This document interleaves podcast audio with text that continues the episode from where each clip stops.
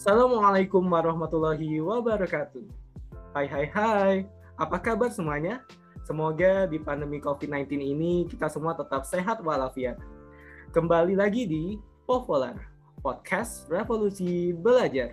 Bersama aku, Muhammad Fahran, sebagai pemandu di episode kali ini yang memiliki tema Pick Smart for Great Innovation.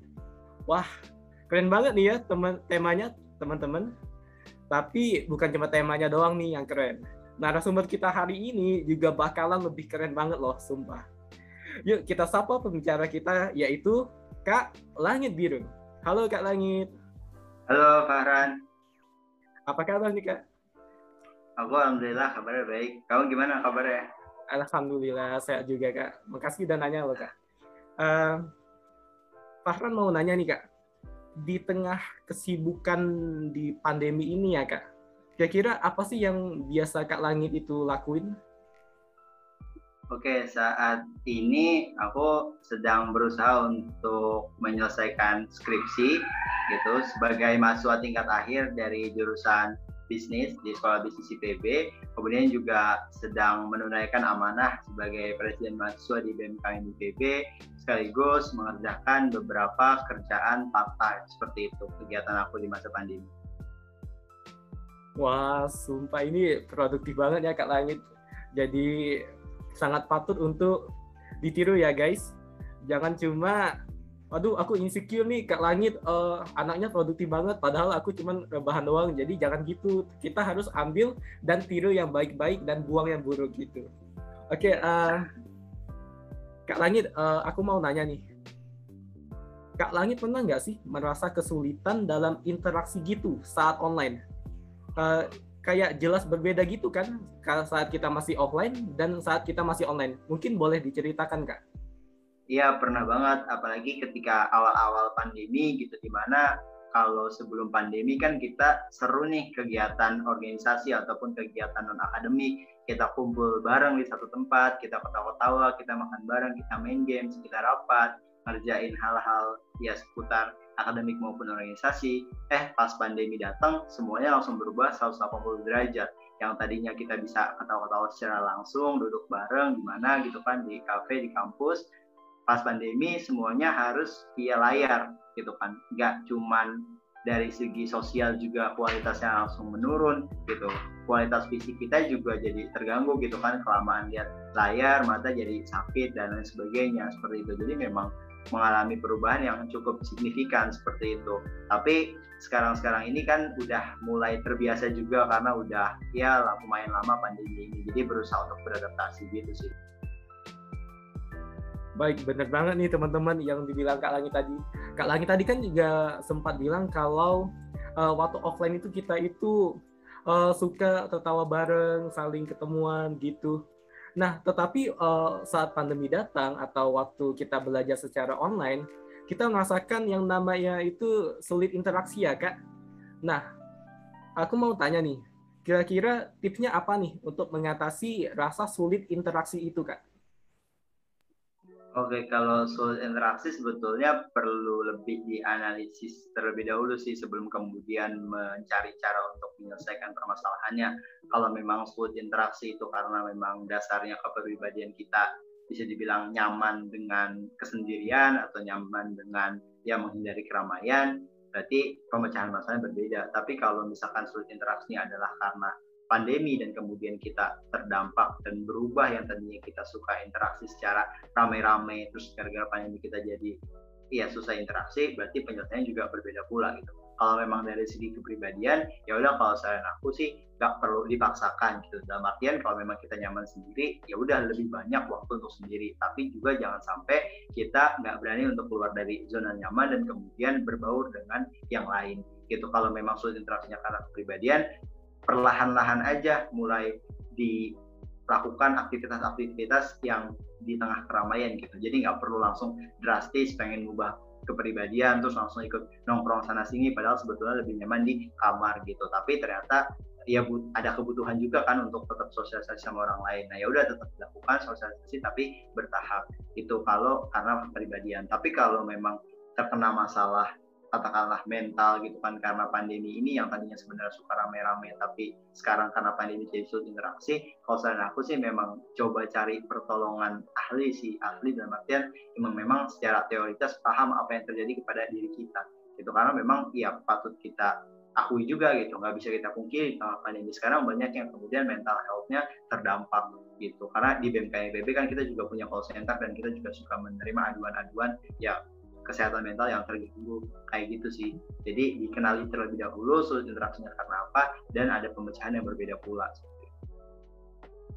Waduh, salut banget nih sumpah. Tadi Kak Langit bilang kalau BMKM IPB itu menyediakan call center untuk uh, konsultasi mengenai mental health. Di mana ya sekarang ini kita masih kurang peduli gitu dengan uh, masalah mental health ini. Jadi uh, sangat patut diapresiasi dari BMKM IPB sendiri. Uh, terus tadi uh, Kak Langi juga bilang kalau kita itu tidak harus melulu mengubah kepribadian kita saat mengatasi sulit interaksi gitu kan Kak. Uh, tetapi juga nih Kak, uh, kadang keadaan kita ini memaksa, memaksa untuk mengubah kepribadian kita yang awalnya males komunikasi, tapi dipaksa untuk uh, komunikasi terus kak atau maksudnya nanya-nanya terus terus uh, hal ini itu ditambah dengan tugas yang sangat-sangat banyak sih dibandingkan saat offline. Nah, kira-kira gimana nih Kak untuk mengatur hal tersebut biar kita ini bisa menghandle-nya dengan sangat baik? Oke, tadi kalau memang kita karena keadaan terpaksa untuk berubah gitu kan 180 derajat secara kepribadian ya berarti kita hal pertama harus dilakukan adalah menerima bahwa kita memang harus berubah gitu tapi tadi balik lagi kalau saran dari aku ketika memang kita dihadapkan pada kondisi kita harus merubah kepribadian kita ya rubahlah secara perlahan-lahan jadi biarkan tubuh kita biarkan kepribadian kita beradaptasi dengan realita dan kebiasaan yang baru gitu. katakanlah kebiasaan untuk ya eh, tadi ya langsung berinteraksi dengan banyak orang gitu. Dan cari-cari momen di mana kita bisa ya kembali ke zona nyaman kita dengan ya tadi katakanlah sendirian di kamar dan sebagainya gitu sih. Tapi kalau tadi apa pertanyaan kedua? Perihal tugas ya? Iya ya. Bagaimana menghandle uh, tugas yang banyak tetapi juga kita itu sulit interaksi gitu kan oke. okay kalau menghandle tugas yang banyak, sebetulnya ini perihal manajemen waktu dan manajemen prioritas seperti itu. Jadi sebetulnya nggak ada orang yang benar-benar sibuk di dunia ini, tapi lebih ke arah ada orang yang mampu untuk mengatur prioritasnya dan ada orang yang masih kurang mampu atau belum terlatih dalam mengatur prioritasnya. Gitu. Dan sebetulnya ada pepatah juga yang mengatakan bahwa semakin sibuk kita, makin banyak amanah dan juga hal yang kita coba ambil atau hal yang kita coba lakukan, maka sebetulnya kemampuan kita dalam melatih prioritas dalam manajemen waktu juga akan semakin terasa gitu. Jadi uh, ya saran aku memang kalau bagi teman-teman ya utamanya yang mahasiswa baru yang ketika SMA-nya belum banyak kegiatan kemudian pas masuk kuliah kaget dengan banyak tugas banyak kegiatan ya memang harus dibiasakan terlebih dahulu pada awalnya kemudian seiring berjalan waktu coba ambil amanah-amanah lain atau ambil tantangan-tantangan lain gitu. mungkin di satu sisi atau secara secara uh, kasat mata itu akan terlihat backlash atau akan terlihat kontradiktif gitu. Kok udah susah adaptasi tapi malah disuruh ngambil banyak amanah atau ngambil banyak tantangan gitu. Tapi sebetulnya balik lagi gitu ke pepatah yang aku yakini tadi gitu bahwa semakin sibuk orang akan menjadi semakin produktif dan semakin pandai dalam mengatur waktu. Jadi ketika sekarang kita ibarat keteteran dalam hal yang kita kerjakan, saran aku oke okay, sekarang biasakan perlahan-lahan dan ambil lagi yang lain-lainnya. Gitu ambil katakanlah uh, garapan lomba atau misalkan garapan organisasi atau pekerjaan nanti lambat tahun kita akan semakin pandai dalam mengatur waktu dan akan mengikis waktu-waktu tidak produktif dalam diri kita. Kalau gitu sih kalau tips dari aku. Waduh ini tipsnya sangat-sangat kompleks ya. Eh, sangat-sangat uh, uh, bermanfaat buat kita semua baik uh, kita tadi juga sempat menyinggung kan kak uh, tentang tugas yang banyak itu uh, oke okay, last question nih kakak setuju nggak sih sama tugas yang banyak itu? Kalau aku sih kalau tugasnya tugas akademik sebetulnya 50-50 gitu. Dalam artian aku paham bahwa tugas itu niatnya baik gitu untuk melatih kompetensi kita, mendalamkan pemahaman kita terhadap suatu materi. Gitu. Tapi di sisi lain kalau memang tugasnya tidak linier dengan nantinya implementasi yang bisa kita lakukan dari ilmu yang kita terima, ya aku juga kurang setuju dalam artian ya waktu kita bisa digunakan untuk hal-hal yang bisa lebih implementatif dalam kehidupan gitu karena ia dipungkiri atau tidak nggak semua tugas nggak semua materi yang kita pelajari di kuliah itu bisa diimplementasikan dalam kehidupan kita nantinya gitu. Walaupun aku nggak mendiskreditkan ilmu yang kita pelajari ya, tapi kita perlu memahami juga gitu bahwa nggak semua hal di dalam hidup nantinya baik semasa kuliah maupun pasca kampus nanti itu mengandalkan ilmu dari bangku perkuliahan gitu. Bahkan banyak banget orang yang bisa sukses justru karena hal-hal di luar akademik tadi gitu. Karena dia berorientasi karena dia berjejaring karena dia mengembangkan soft skillnya gitu. Jadi sebenarnya kalau dari aku sih tergantung orangnya gitu. Tergantung seberapa mampu dia kemudian memilah-milih tergantung seberapa baik manajemen waktu dan prioritasnya. Itu ada orang yang tugasnya banyak tapi tetap bisa organisasi dan mengembangkan dirinya secara optimal ada. Tapi ada juga orang yang tugasnya dikit malah jadi malas-malasan dan gak produktif. Gak ada tugas malah nggak ikut organisasi juga dan ya udah malah main-main aja. Gitu. Jadi sebenarnya dikembalikan ke konteks orangnya masing-masing sih kalau dari aku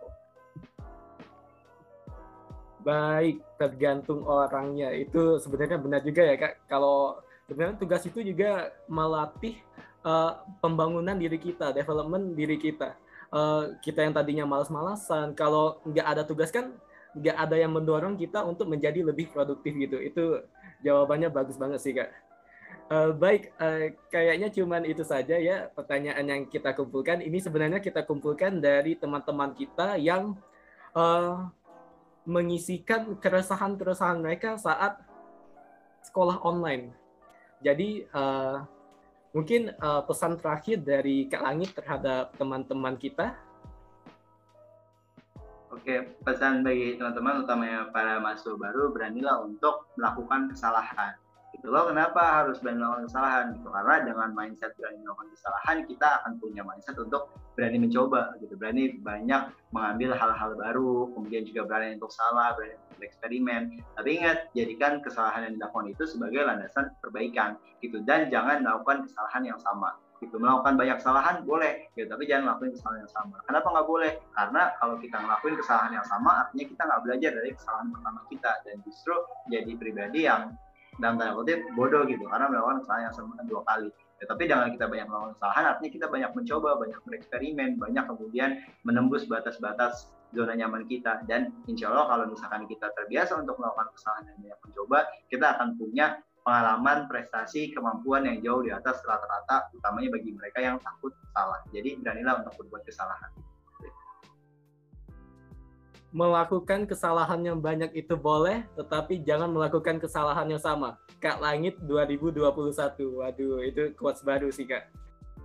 Baik, terima kasih buat Kak Langit yang telah menyempatkan hadir dalam podcast kali ini. Terima kasih juga atas ilmu dan insight yang telah diberikan. Semoga dapat menjadi pelajaran bagi kita semua.